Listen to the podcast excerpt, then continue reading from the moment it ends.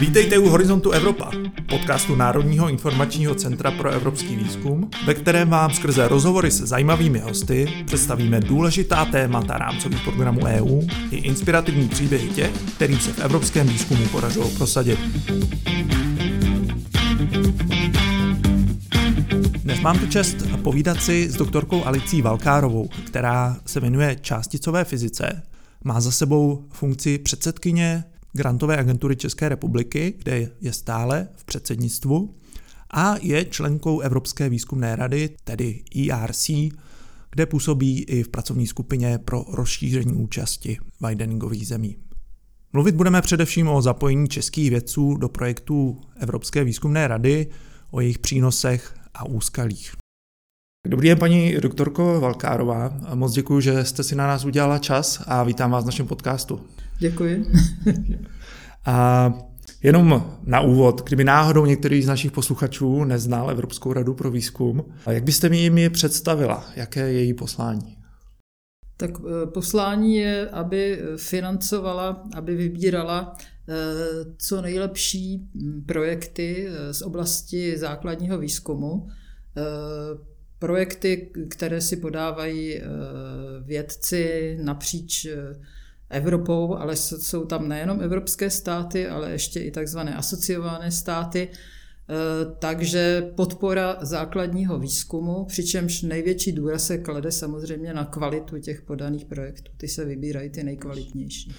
Já jsem si našel, že Evropská rada pro výzkum e, byla založena v roce 2007. To znamená, relativně se dá říct, že je to mladá instituce. A vy jste zmínila to její poslání co si myslíte, jak se to zatím daří eh, za těch prvních teda 15 let? Já myslím, že se daří daří e, dobře eh, Evropské výzkumné radě, což teda dokládají ty, ty desítky těch, stovky těch úspěšných projektů řešených. Zmínila bych také, že je zajímavé, že někteří z těch co získali i RC granty, dostali potom také Nobelovu cenu. Mm. Jako je tam několik takových eh, případů, zrovna, zrovna teda mimochodem v loňském roce. A eh, z toho je vidět, že, že Evropská výzkumná rada, respektive její panely, jsou schopny vybírat kvalitní projekty. To určitě je uh, příjemné potvrzení té kvality, když nějaké nominace a i samotné udělené Nobelové ceny se objeví. A Specifikum Evropské rady pro výzkum je i to, že ji zřídí věci, vy, vy sama mezi nimi. Jaké v tom vidíte hlavní výhody a nevýhody v tomhle modelu? Tak já nevím, jaké jsou, eh, jaké jsou nevýhody. Já vidím jenom samé výhody. Já si myslím, že eh, je dobré, když eh, tu radu řídí třeba ten Scientific Council, to znamená ten vědecký výbor, když řídí lidé, kteří mají zkušenosti s vědou a vědí teda, co je třeba, znají tu práci vědeckou a tak dále. A samozřejmě potom mají k dispozici kancelář, kde, kde už jsou, kde už jsou, kde mají jako k ruce velice kvalifikovaný tým, e, tým úředníků, který, který jako e, pracuje na tom a pomáhá teda v tom, v tom hodnocení těch projektů a tak hmm. dále. Takže, takže já bych řekla, že to má samé výhody, protože těžko se dá Eh, plánovat nějaký, nějaký výběr nějakých projektů, aniž by člověk o, tom, o té vědecké práci něco věděl. Kdybychom chtěli trochu uh, nechat nahlédnout naše posluchače dovnitř, jak funguje potom ten výběr těch uh, projektů interně, mohla byste sdílet něco z toho?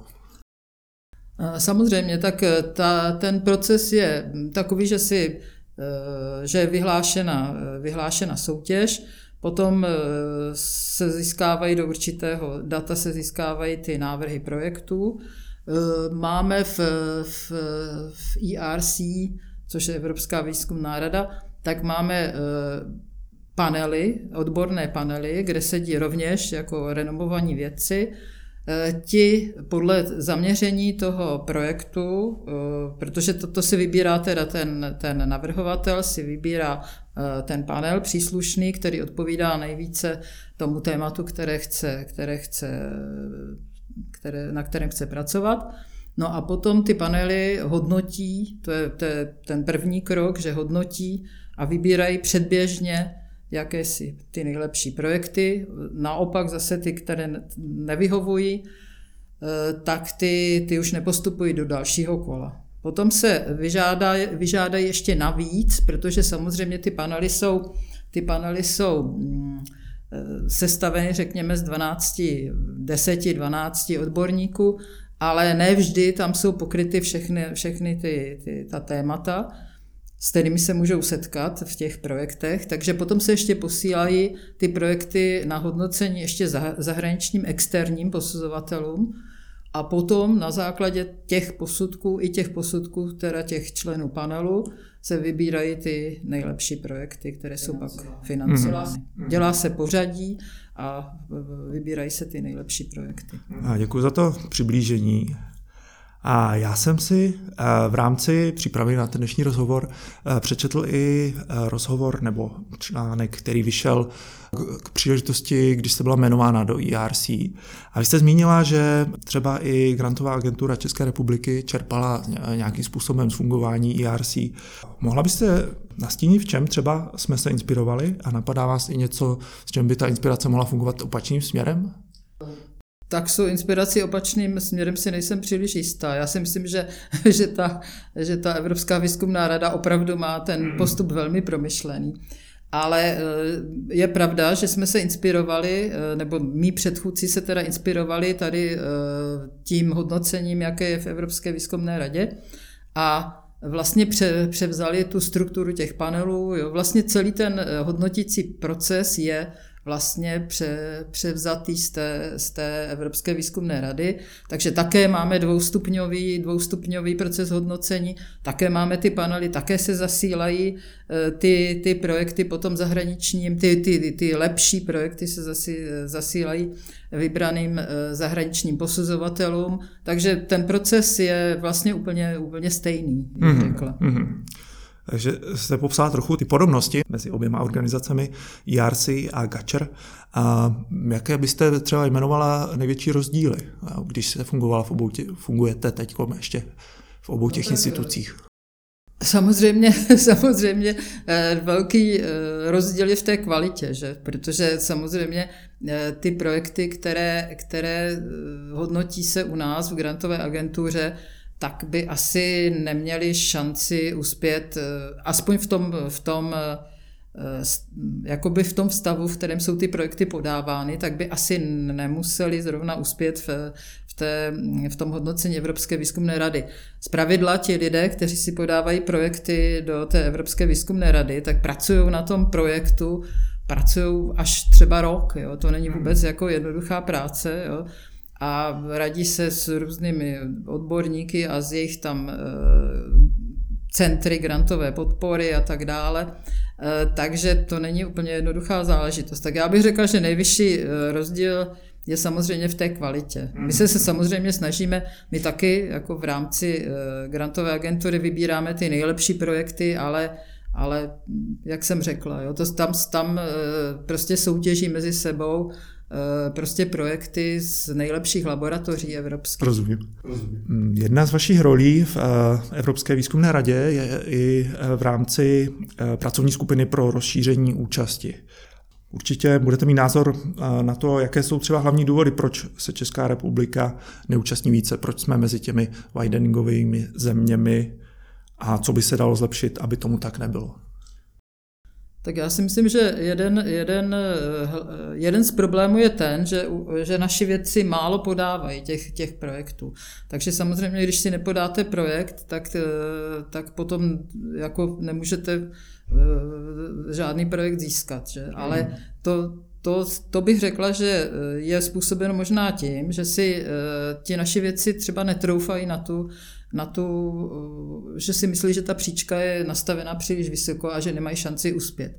Což eh, v některých případech může být pravda, ale zdaleka ne ve všech. Já si myslím, že řada, řada našich eh, vědců, kdyby se tomu jako věnovala tomu psaní toho projektu a rozmyslela si dobře, co, co chtějí dělat a jak to teda prezentovat tak, aby uspěli, tak budou mít šanci. Protože mm takže to je určitě jeden z důvodů, že máme málo podaných eh, projektů. No a potom samozřejmě ne vždy je ta kvalita jako na takové úrovni, aby ty projekty se tam uplatnily.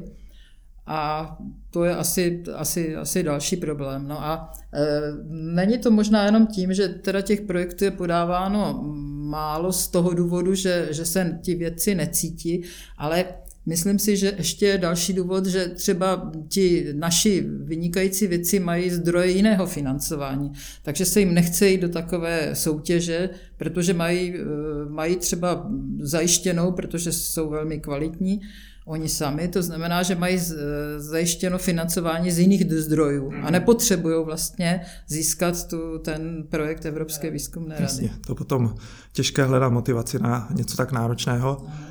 Tě, mě napadá otázka, jestli třeba v Evropské výzkumné radě teď se chystají nějaké změny nebo něco, co máte možnost komunikovat ven, co by možná naši posluchače, kteří třeba Eh, zvažují podání projektu, mohlo zajímat na, na nejbližší dobu? Tak já si myslím, že, že jedna z věcí, která se teď eh, právě na posledním eh, plénu toho, té Evropské rady řešila, bylo to, že se nebude klást tak velký důraz Protože do, doteď to bylo tak, že zhruba 50% eh, pozornosti teda při tom hodnocení projektu bylo věnováno tématu toho projektu a 50% tomu, tomu, eh, kdo si, tomu navrhovateli, tomu, kdo si ten projekt podává. No a eh, ono samozřejmě je trochu rozdíl, když hodnotí ti panelisté, a teď vidí eh, projekt, který je podaný univerzitou v Oxfordu, anebo když je to nějaká mm, nepříliš známá univerzita někde ve středoevropské zemi. To znamená, že to určitě hraje, jako, i když ne, mm, určitě to hraje jako podstatnou roli. Jo. No takže teď, teď prostě se přistoupilo k tomu, že, že vlastně větší váhu bude mít ten projekt, ten bude mít váhu 70-80% a pouze těch zbývalý, zbývalá procenta eh, by měla být věnována tomu, odkud ten člověk vlastně pochází, jo? Kde, kde, jaká je jeho afiliace, afiliace, kde pracuje.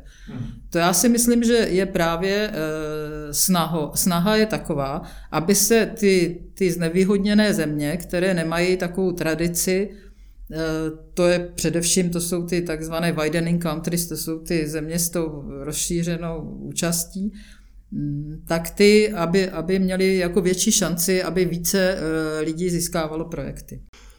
Napadá mě k tomu navazující otázka. Myslíte, že by to mohlo třeba se zkusit až v takové variantě, jako se teď eh, někdy objevuje v Horizontu Evropa, kdy se používá blind evaluation eh, v prvním kole hodnocení, kdy se vůbec vlastně neví, kdo to přesně podal a hodnotí se jenom ten projekt a jeho obsah samotný?